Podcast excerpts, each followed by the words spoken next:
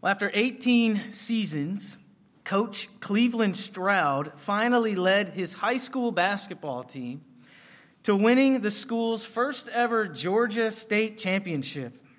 And as you could imagine, the school was electric. Stroud, Coach Stroud, and the players, they were the heroes. This was the talk of the town. And yet, several weeks later, Coach Stroud, in doing a, a, normal review of his players' grades, he discovered that one of the third string players on the team had failed the semester. Now, according to state rules, if a failing player participates in a game, the team must forfeit the results of that game. And sitting at his desk, Coach Stroud's heart just sank because in one tournament game leading up to the championship, having such a commanding lead, Stroud, wanting to give everyone playing time, entered this player in the game for all of 45 seconds. What would he do? Well, Coach Stroud never flinched. As soon as he discovered the player with failing grades, he notified the authorities, he revoked the school's championship, and he said to the press that my players' championship is not as important as their character. Now, of course, I find that an incredible story, as, you, as I'm sure you do as well, but stories like that are the exception, not the rule. We live in a world of compromise. We live in a culture that seeks the path of least resistance in every situation. We avoid conflict. We want life easy. We want to put it on cruise control, have no speed bumps, have no difficulty, have no issues, at least as few as possible. And yet, that's not the world we live in, is it? We live in a world with things like COVID. We live in a spiritually lost world. We live in a world that throws us curveballs, a world that tests our faith with difficult dilemmas within us and outside of us that simply cannot be avoided. And the question is for us this morning is that when put to the test, whether it's a temptation you're facing, a health issue, or some challenging ordeal that God brings into your life, will you be faithful to God or will you flee to the path of least resistance? Enter the book of Daniel. Daniel is living in a troubled time.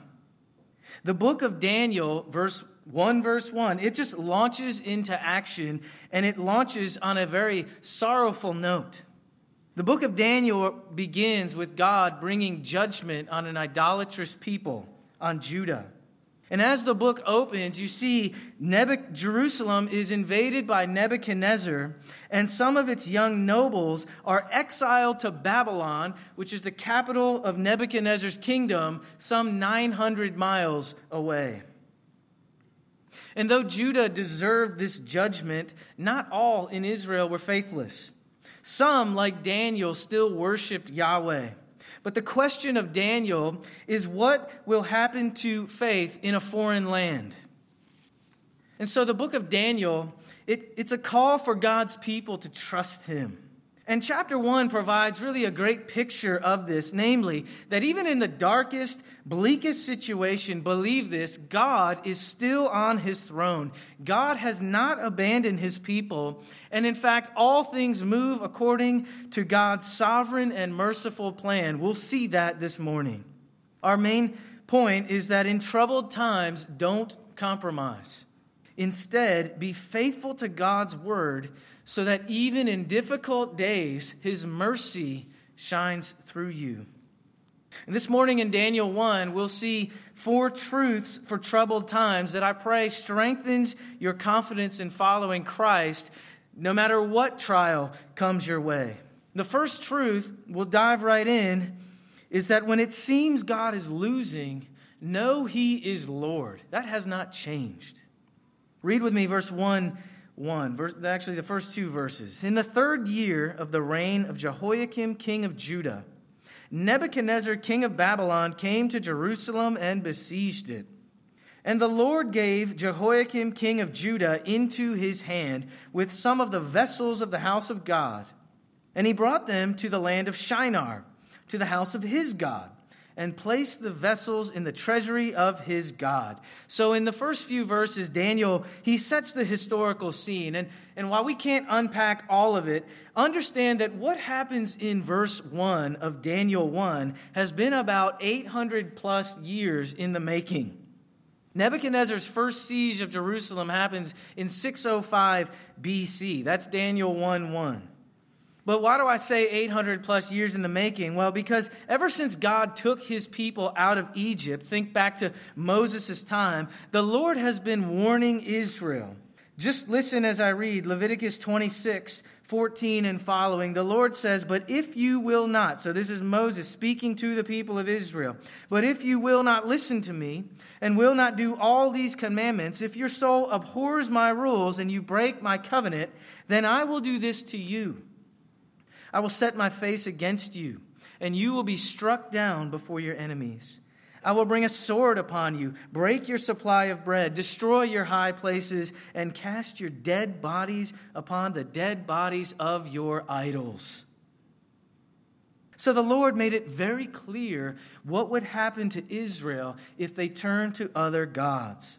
And though God's judgment in the Old Testament is mercifully delayed, the idolatry and the warnings, they only continue throughout the Old Testament. In fact, not only do the warnings continue, but they get increasingly specific.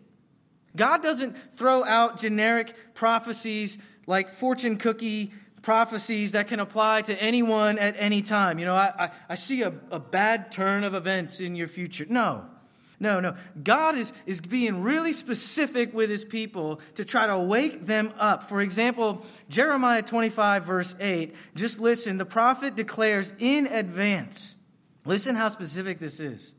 Therefore, thus says the Lord of hosts, because you have not obeyed my words, behold, I will send for Nebuchadnezzar, king of Babylon, my servant. The whole land shall become a ruin and a waste. These nations shall shall serve the king of Babylon 70 years. And so understand, before Daniel 1, God had already warned Israel of the consequences. He's already named the conqueror. He's even given the duration of the judgment, 70 years. In fact, there's even more. He even tells Hezekiah 100 years earlier exactly what Nebuchadnezzar would take with him back to Babylon when he invaded it. 2 Kings 20.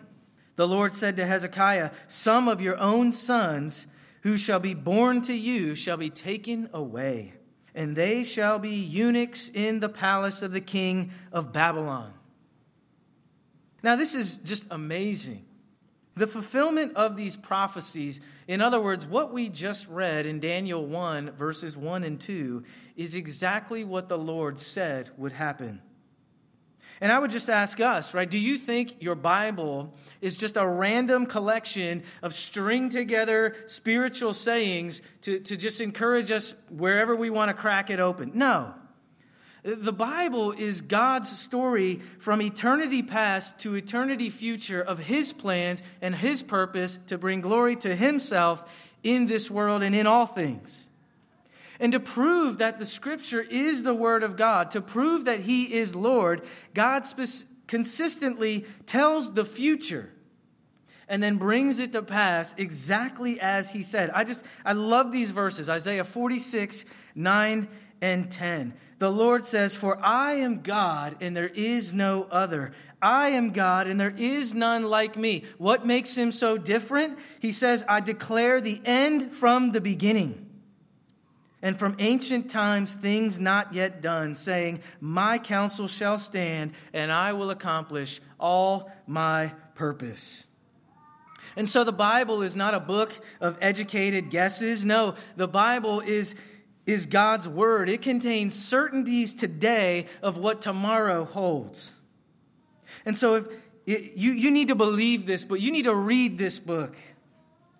You need to base your decisions today based on what God says will matter tomorrow, and not only tomorrow, but for all eternity. You see, Daniel is showing us we, we ought to be relieved that God is in control. Somebody once told me this they said, The sovereignty of God is a wonderfully soft pillow. And I think what they meant is that when you believe that God is sovereign, you can sleep better at night. He has it, He's in control. Someone else said, You may not know what the future holds, but you know who holds the future. I find that incredibly encouraging. Daniel 1 1 shows us that all things are going according to God's word. And so, just in that verse alone, we, we have the setting.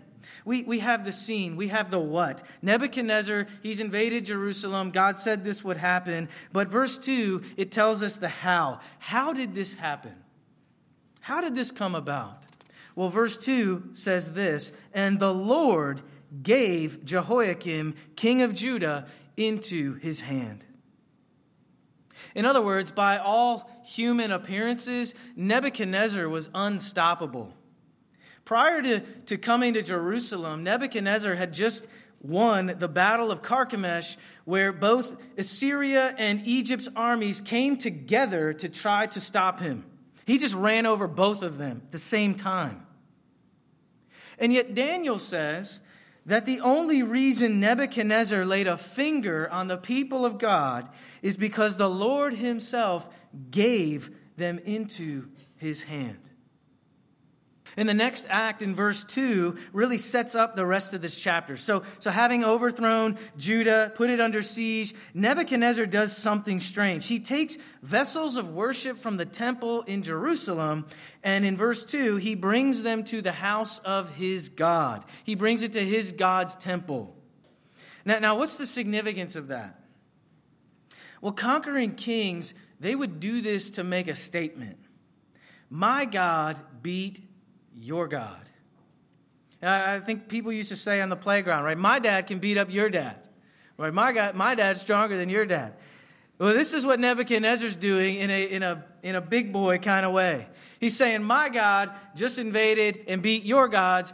Your God is like antlers on a wall in my God's basement. He's just a trophy of another conquered God. Now, if you remember, biblically, 1 Samuel 5, the Philistines once tried to pull this move.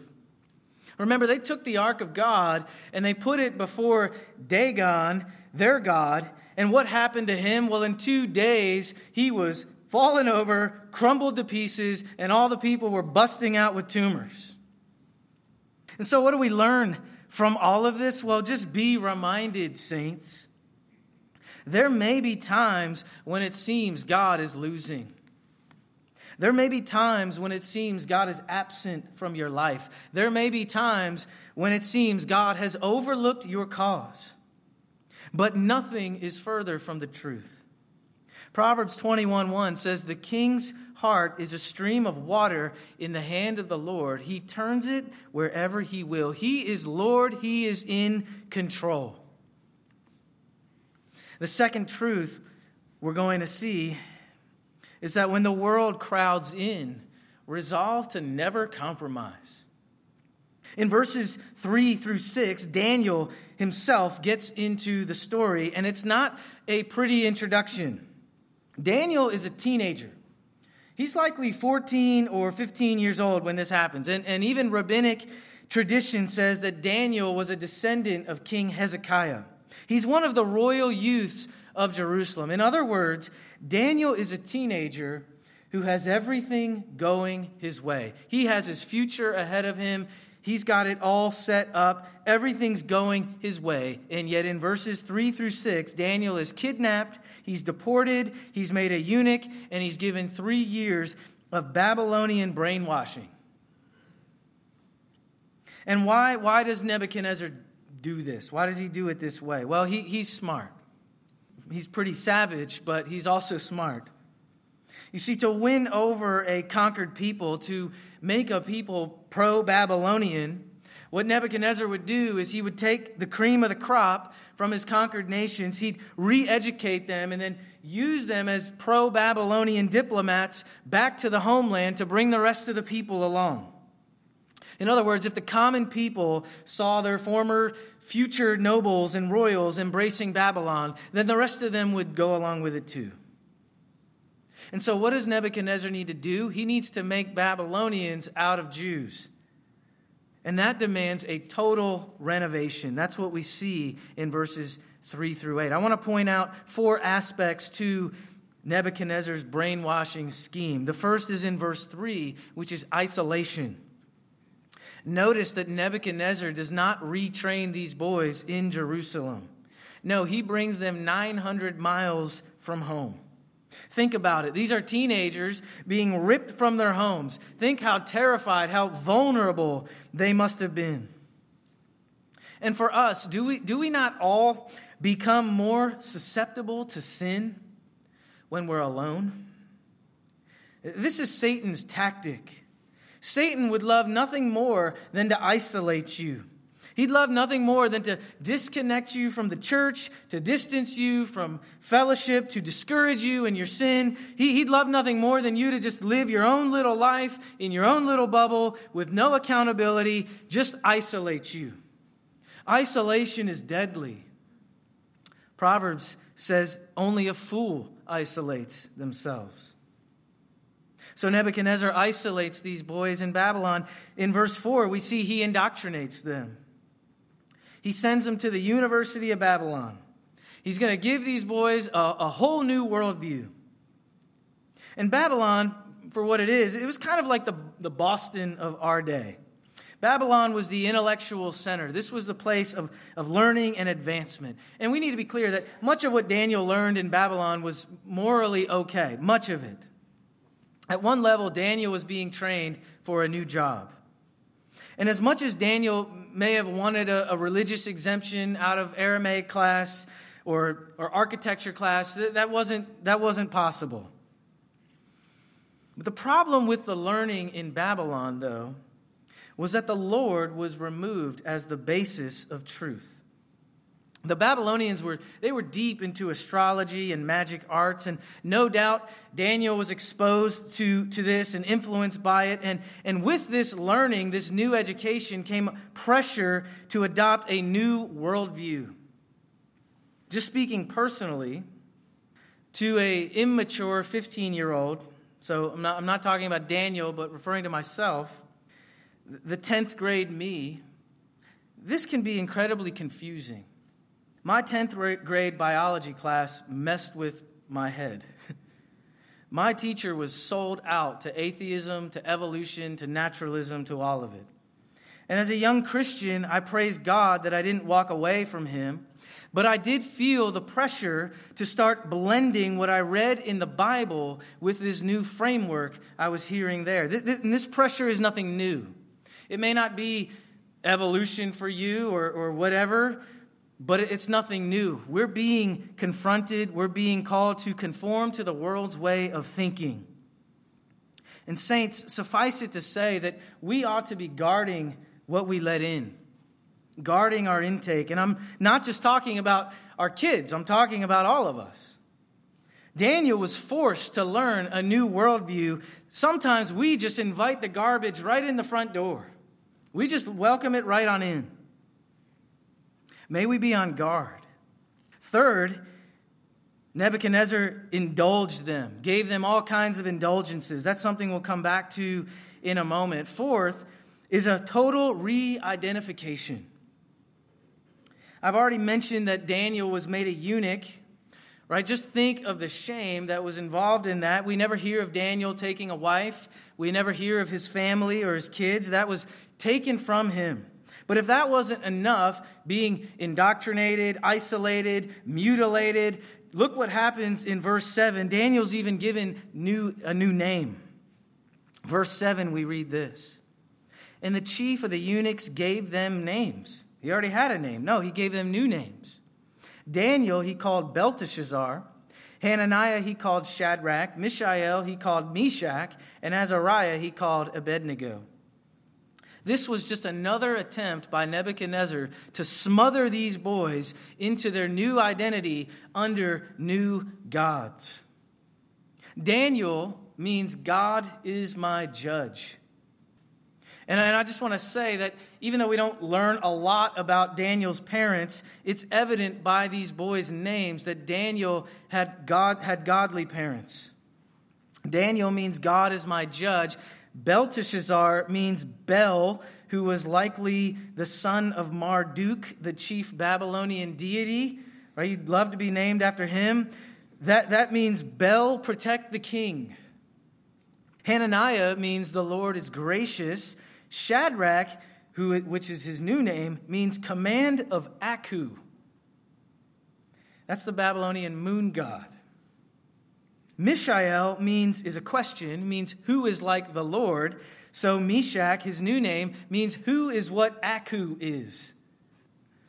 I mean, that's just mean. Azariah means the Lord is my helper. Abednego means servant of Nebo, the vegetation god. How do you think Daniel would respond to this? D- don't you think Daniel would be a little bitter toward God? Isn't, isn't Daniel allowed to question God, be angry at God? Isn't he allowed to be a little bitter for the way his life has just been turned inside out and upside down? Verse 8 begins like this But Daniel resolved, Daniel determined, Daniel settled in his heart that though he lose everything, he is going to be faithful to the Lord. Verse 8 says, But Daniel resolved that he would not defile himself with the king's food or with the wine that he drank. There was a line Daniel was being tempted to cross that would compromise his devotion to the Lord. Name change, new language. Daniel didn't resist any of that. But when it came to consuming the king's food or consuming his wine, Daniel drew a line. And the question is why? Why that? What about the king's food and the king's wine would defile Daniel? Now, I would first just have you note this that Daniel, the author, seems to go out of his way in this whole chapter to emphasize this thing that it is the king's food and the king's wine that was being given to these boys. And you'll see why that matters in a moment. But while part of Daniel's reasoning, it could have been related to Jewish dietary laws, I'm convinced that there's one primary reason Daniel resists this, this food and drink. And I'm also convinced there's a second, very closely related reason. And I say that just to understand it's not like God needs to give you two reasons in order for you to, to obey Him. No, that's not the point. But the fact that there are multiple issues with this food and wine, I think only elevates just how greatly Daniel's stand was needed. The primary reason Daniel resisted this food and wine was because the food and wine was devoted to idols before it was consumed. They're, they're really long and, and not very interesting books that detail this ancient Near Eastern practice called feeding the gods. This is not only what kings did, but, but we can learn why they did it. One historian wrote this quote, The food offered to the deity was considered blessed by contact with the divine and capable of transferring that blessing to the person who was to eat it. So the idea is feed your gods, and by that, by, by that act, they bless your food and drink. Then you immediately consume the blessed food and drink, and that conveys the blessing onto you. Well, in Exodus 33, verse 15, the Lord specifically warns Israel against participating in a practice such as that. For Daniel to consume this food in the presence of those who sincerely think that it's blessing them from a false God would be to go along with their false worship. And I'm convinced that that really fits the point of Daniel chapter 1. Namely, there's a contest going on between these, the Lord and these false gods. Nebuchadnezzar thinks his God is stronger, his God beat the Lord, but we'll see by the end whose God is actually able to bless. In fact, it's not a coincidence that the answer comes through a test involving food. The point for us, though, is that Daniel draws the line where Scripture draws the line. God's word is all you need to know to make a decision. At least that was true for Daniel. But second, in addition to avoiding the worship of a false God, I believe Daniel's also guarding himself in a subtle yet no less serious way. Just think about all that's being thrown at Daniel all at once. And did I say already, he's 15 years old? The world was crowding in on Daniel. Think about Daniel's situation. You have the most powerful monarch in the world, Nebuchadnezzar, attempting to erase your faith. But come on in, sit down, have a steak. Here's a glass of wine for your problems. Your parents never gave you any of this. Your, your God never gave you this. Life's good in Babylon. Follow us, trust me. I just want you to listen to Proverbs 23, verses 1 through 3, a text that Daniel may have had in mind. It says this When you sit down to eat with a ruler, observe carefully what is before you and put a knife to your throat if you are given to appetite. Do not desire his delicacies, for they are deceptive food. You see, this king is using worldly influences to win Daniel's heart, and don't think the same thing couldn't happen to you today. But Daniel sees right through it. How was Daniel so prepared? Brothers and sisters, he was a man filled with the Word of God.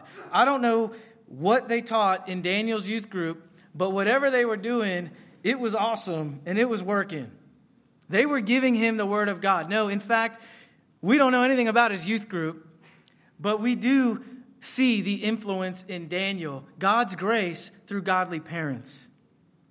These are, Daniel had parents who didn't know the last day they would see their son, but they clearly made the most of every moment they had with him when he was with them. How are we doing as parents investing the Word of God into our kids? Well, one commentator I think really captured well, again, this whole scene. He said this quote, Daniel was forced to be in Babylon but he wouldn't let Babylon into him. Daniel was obedient to God's word and he guarded his heart. Was it good food? Yeah. Would his parents ever know whether he ate it or didn't? No. Was everyone else in Daniel 1 going right along with it? It seems like they were. But Daniel's faith didn't have a price tag, he would not compromise. And let me ask you this morning are you making compromises? Are there clear commands in Scripture that instead of obeying the Lord, you're living in disobedience or you're toeing as close to that line as you can? I love what the Puritan Thomas Brooks said. He said this quote, Satan always presents the bait, but hides the hook. You want to end up in ruin then stop trusting God to know what's right for you and start listening to yourself. Start making compromises. Again, Brooks continues so clear. How do we avoid compromise? How do we stay clear of sin? Well, here's a really profound thought. He said this The best course to prevent falling into a pit is to keep the greatest distance from it. I almost could have came up with that.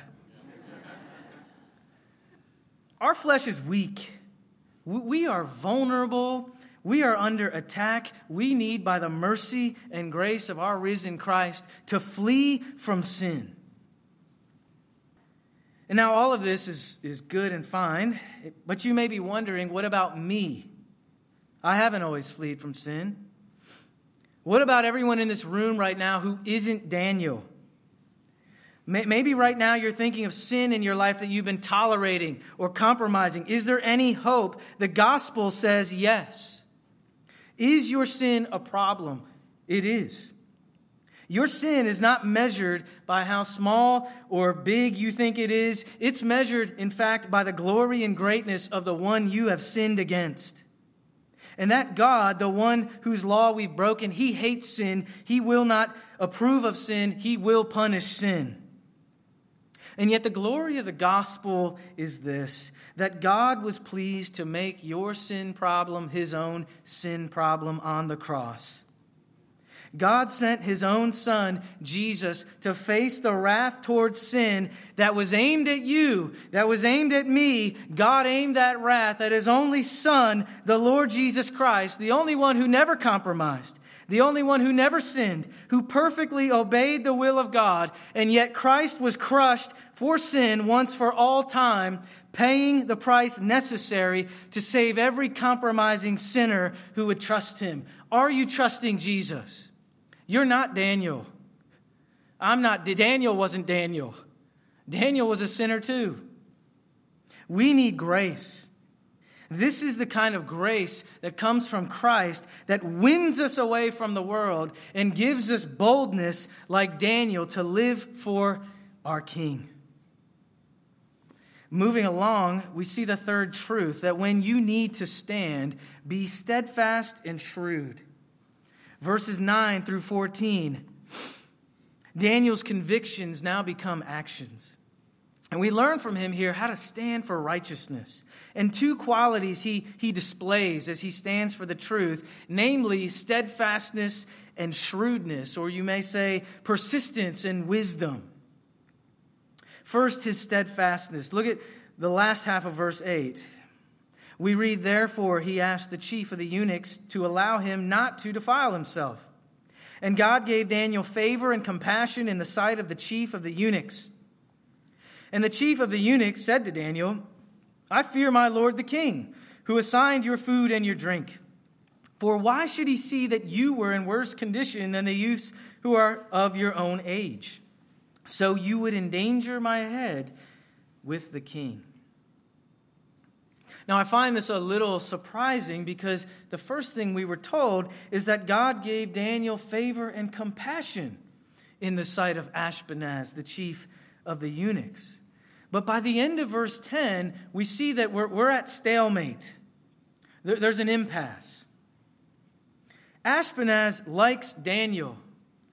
But what else does Ashpenaz like? He likes his head. Like attached to his body, st- still on. If Daniel resists the food and gets weak, then Ashpenaz, he also looks bad. And so, as much as he likes Daniel, he can't move forward with Daniel's plan. And so, what does Daniel do? Well, seeing God close the door, Daniel gives up because he realizes it wasn't God's will for him, after all, to obey his word. We can just go home. No, not at all. Daniel is resolved to obey God. Just think about this. Even over this issue, over passing up really good food. Think about this. Was Daniel just longing, do you think, for the day when he could make his big stand, when he could post his 95 theses over not eating delicious steak? Is that the issue Daniel wanted to die for? Probably not. And yet, regardless of the issue, Daniel could not and he would not compromise. I heard this said this week. The martyrs of church history didn't get to choose which truth they died for. Think about this in our day. If you are a faithful Christian, you don't get to choose the hill you may die on. We stand in a long line of godly men and women who have suffered to uphold every truth in this book. This is the Word of God. We're not going to be rude about it, but we will be steadfast in obeying it. We will be resolved to proclaim every one of the life giving lines of this book, regardless of what it costs. And so Daniel, he just finds another way. He actually drops down the ranks and proposes what would be a private test. And here we see his, his shrewdness, his wisdom. Verse 11 Daniel said to the steward, Going to verse 12, test your servants for 10 days. Let us be given vegetables to eat and water to drink. Then let our appearance and the appearance of the youths who eat the king's food be observed by you, and deal with your servants according to what you see. Just notice Daniel's posture. Is Daniel complaining? Is Daniel playing the, the oppressed victim? Is he starting a protest uh, about Babylonian intolerance of the Hebrew diet? No. Daniel is firm in his resolve, and yet he's also friendly. Notice, too, that Daniel keeps this test a private matter. He says, 10 days, give us vegetables, and then you, that's singular you, just the lower ranking steward, tell us whose God blessed the food, and then decide if what you see is acceptable. This food test between Daniel and his friends, this is private. This is between him, the steward, and his friends. In other words, Daniel 1, we shouldn't leave today learning how to diet with Daniel.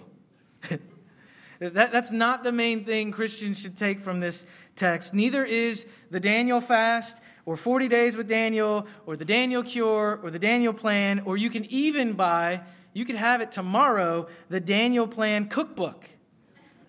Let's just hold on to your money. This, this test was a temporary, private, and ultimately a miraculous event. As we think of Daniel's posture, again, what, what I said was it's possible to be firm and friendly. Is there a time and place for getting out the old hammer and starting a worldwide reformation? Yes. But is there also a time and place for calm and quiet obedience to the Lord? Is the purity of the gospel at stake for the entire world? No? Then maybe put the hammer down. Maybe try to engage with this world one soul at a time in truth and in love, the way Daniel did. I think sometimes we, we think, oh, we got this awesome thing called social media. That means I can reach everyone. I'm just going to blast sermons and Spurgeon quotes to the ends of the earth, and everybody's going to get saved. Well, maybe, but there, there's, there's nothing wrong with that.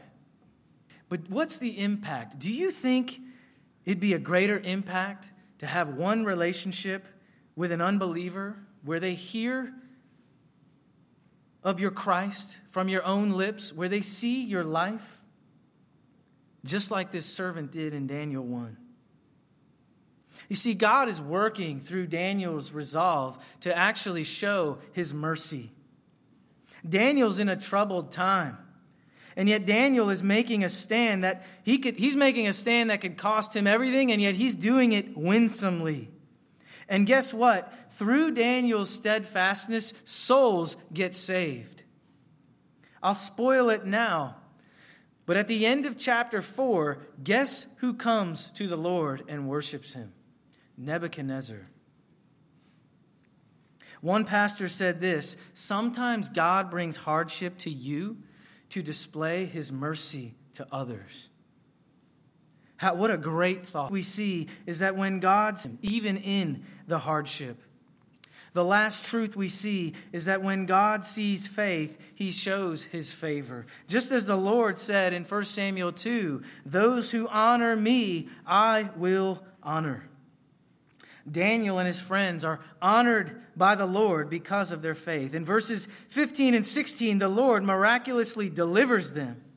The Lord triumphs over those false gods. And, and understand, in triumphing, Daniel still had to eat vegetables for three years. All right, so, so don't let that pass by you.